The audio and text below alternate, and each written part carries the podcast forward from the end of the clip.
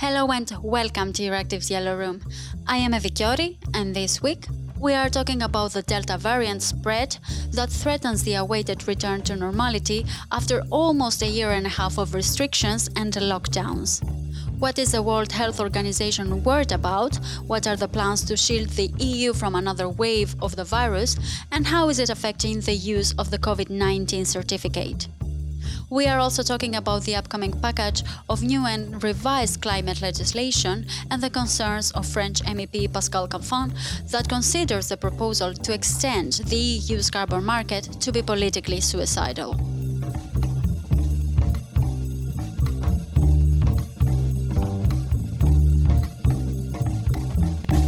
So the Delta variant is becoming the new headache for the EU, but also for the World Health Organization that has to come up with solutions to prevent a new wave of the virus and to prevent imposing new restrictions. To break down the components of this story, I spoke with Euractiv's health reporter, Giedre Peseckyte.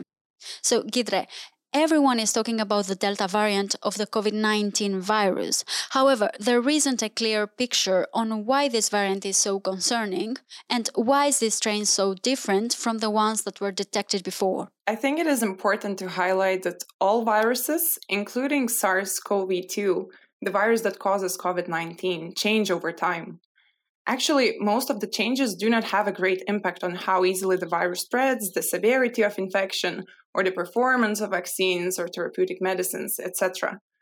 But in some cases, the changes in the virus, the mutations, make the virus, mm, like, let's say, way more aggressive.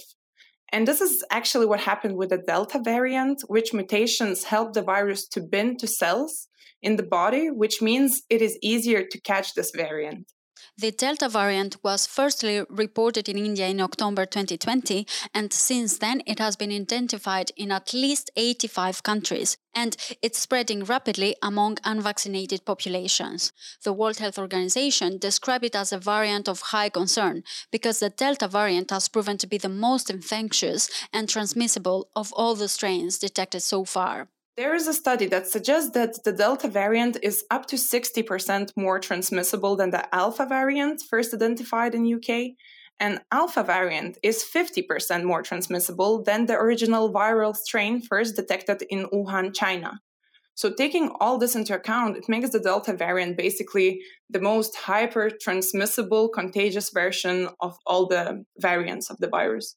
And this is the reason why we saw some countries like Australia or Israel that were lifting restrictions and moving towards, let's say, normality.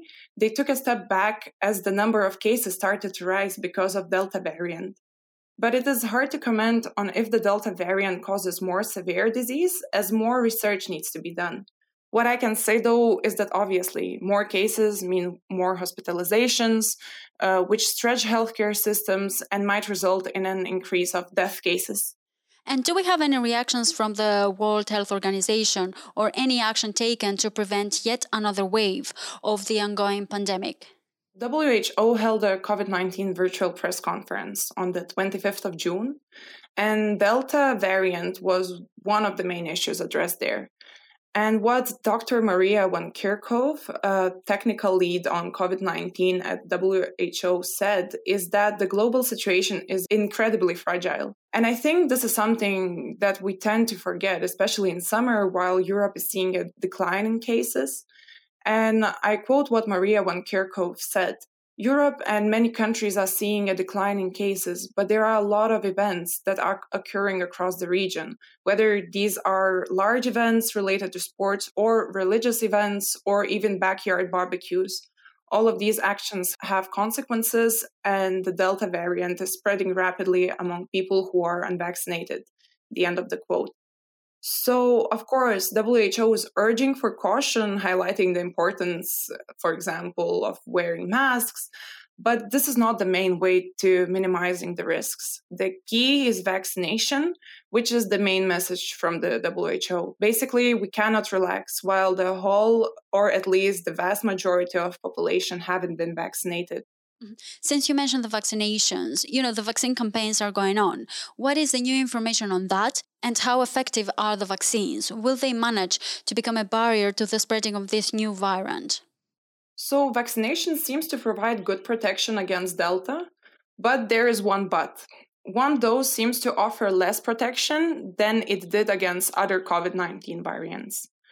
The data by Public Health England found that the effectiveness against Delta variant of two doses of Pfizer BioNTech vaccine and two doses of AstraZeneca vaccine was over 90%. So, this is a result quite similar to the other variants. But Public Health England has previously published an analysis showing that one dose is 17% less effective at preventing symptomatic illness from the Delta variant. And about other vaccines, now Moderna announced on the 29th of June that their shot showed promise against the Delta in a lab study uh, with a modest decrease in response compared to the original strain. But we have Johnson & Johnson vaccine, which is a single shot. And this is already raising concern in the US uh, Reuters reports that infectious disease experts are discussing the need for booster shots of the Pfizer BioNTech or Moderna mRNA-based vaccines for Americans who receive Johnson & Johnson's vaccine. It's due to the rise of Delta variant cases. So we need to keep an eye on what the European Medicines Agency might advise for those who receive Johnson & Johnson. And many countries are now opening up for the summer season, you know, such as Spain, Portugal, Greece, uh, and others. So, how will the spread of the Delta variant affect us? And is there a possibility of imposing new measures and restrictions? I found an interesting data. Uh, so, European Center of Disease Prevention and Control Director Andrea Ammon, in the statement on 23rd of June, warned that by the end of August, Delta variant will represent 90% of all SARS-CoV-2 viruses circulating in the European Union. So, as probably you already know, it is already dominant in the UK, and uh, it also likely accounts for 50% of cases in Germany. But at the moment, it seems like the restrictions are actually easing. Some countries are lifting the restrictions, such as Spain.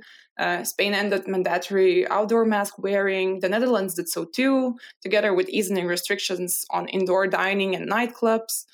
But I think this might take U turn at any time, as we see examples from other countries in the world where cases spiked because of this variant, and then additional restrictions from mask wearing in Israel to lockdowns in Australia's biggest cities were imposed.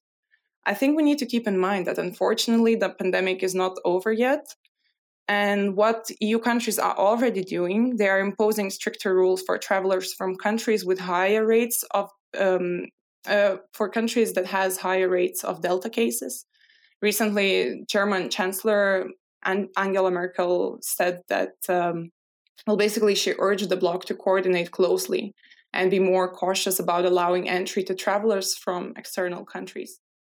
Mm-hmm. And I read on Euractiv.com that, for instance, Germany is now imposing a 14 day quarantine for people returning from Portugal. Is that something that we will keep seeing? This is a good question. And uh, of course, it falls under a uh, digital EU COVID certificate. Exactly, because if you have been vaccinated and you have the COVID 19 certificate, then why do you have to quarantine? Yeah, indeed. Um, and I think uh, this issue was um, discussed many times also in negotiations like can countries um, have additional travel restrictions? Can they impose additional travel restrictions? And actually with the covid-19 certificate um, a lot was left for the member state to decide on.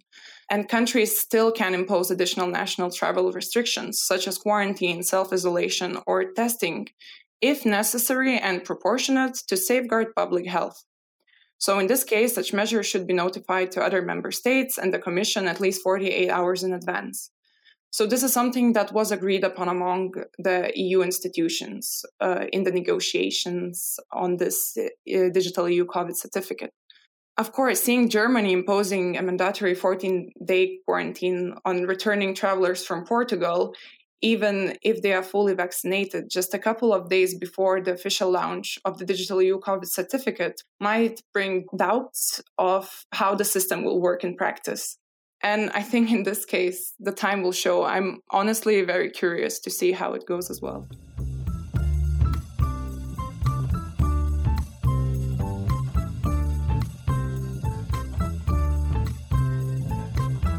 And you're listening to Euractiv's Yellow Room. And if you want to expand your knowledge on other EU policy fields, you can listen to our Digital Brief podcast and AgriFood Brief podcast. You can find them on your favorite podcasting app.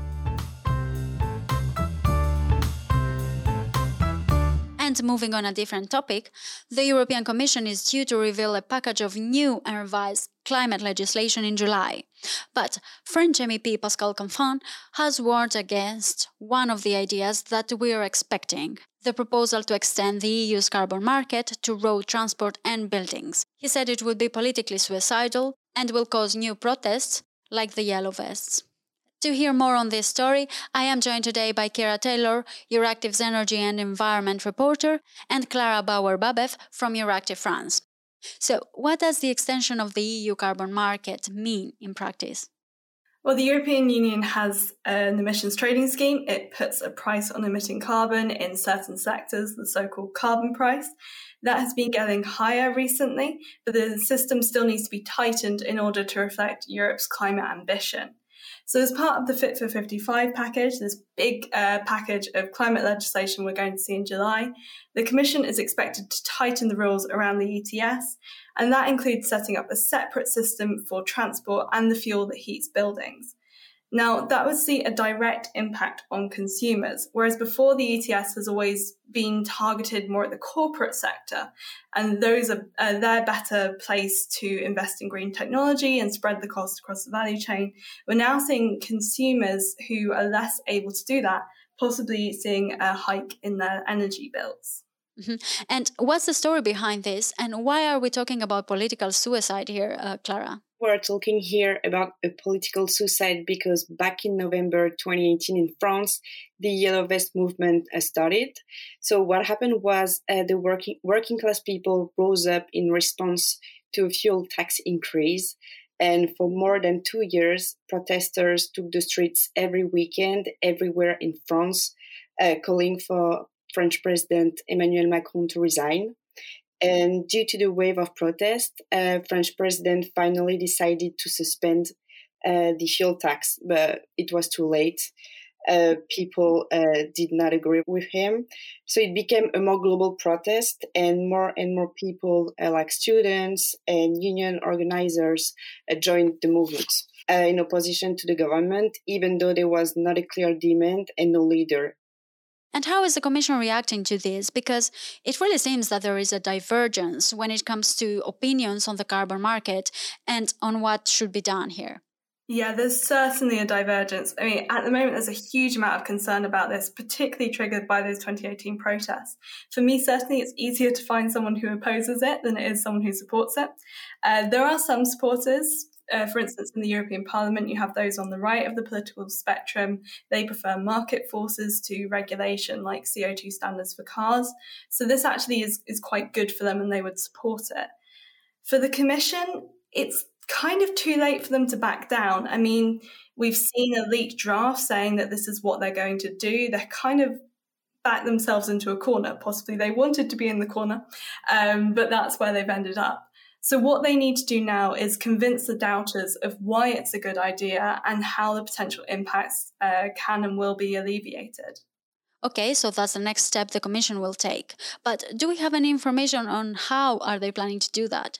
It's going to be extremely complicated. We're going to see the proposal in July. There are different ways that they could alleviate it. I mean, uh, Frans Timmermans, the um, EU Green Deal chief, we always call him, he's kind of in charge of it in the commission. He's talked about a climate um, climate action social fund. Uh, so there's money to help those who are most impacted by it um, just cope with the costs. But the question is where that money is going to come from. If that money is funded by the revenues provided by the scheme, then some critics are saying that basically you're taking money from people to then reimburse them because they couldn't afford to have it taken in the first place. So, certainly, I think we're all quite interested to see how the Commission will get around it. Mm-hmm. And who will be most affected by the extension of the EU carbon market and in what way? For example, in France, extending the carbon market to uh, heating and fuel could for sure lead to new protests and hit uh, the uh, poorest household Um, so what Pascal Canfin means uh, when he say it would be a, a political suicide, uh, it means that we should uh, maybe learn uh, from the past, learn the lessons. Um, so yeah, basically in France, that could be um, a social trap, as a French NGO said. And yeah, across Europe, there's a similar story. Those who have less disposable income to renovate their houses, to invest in renewable energy, or buy an electric vehicle, they're all likely to see uh, issues with this, and that is likely to be the, the poorest. There's also an issue when it comes to tenants they could be liable for higher bills, but landlords deal with the infrastructure of the building. So I'm sure any of us who have a, a, tenancy contract know that our landlord probably wouldn't want us shoving new solar panels on the roof or uh, changing the heating system. And it really depends on how the carbon price is implemented. If it's EU wide, you may see Central and Eastern European countries more affected because they tend to have more polluting energy systems in their houses. Um, and also the economic differences between the countries. You know, the energy makeup of every country is different. Um, also, just the general economy, people earn different amounts across the EU. So, if you have a flat price across the entirety of the EU, you're going to see different people affected differently in each country. I mean, the Commission could set something on the national level, but again, we're all just waiting. It's going to be extremely complex, and I really don't envy the person in the Commission who's having to sit over this and work out what to do. Thank you, Kira and Clara. And our time is up for this week. I am Evi Kiorri, and this was Euractiv's Yellow Room. We will be back on your feed next week. Until then, visit euractiv.com for the latest news, and don't forget to listen to this podcast on your favorite podcasting platform. Thank you for listening, and until next time.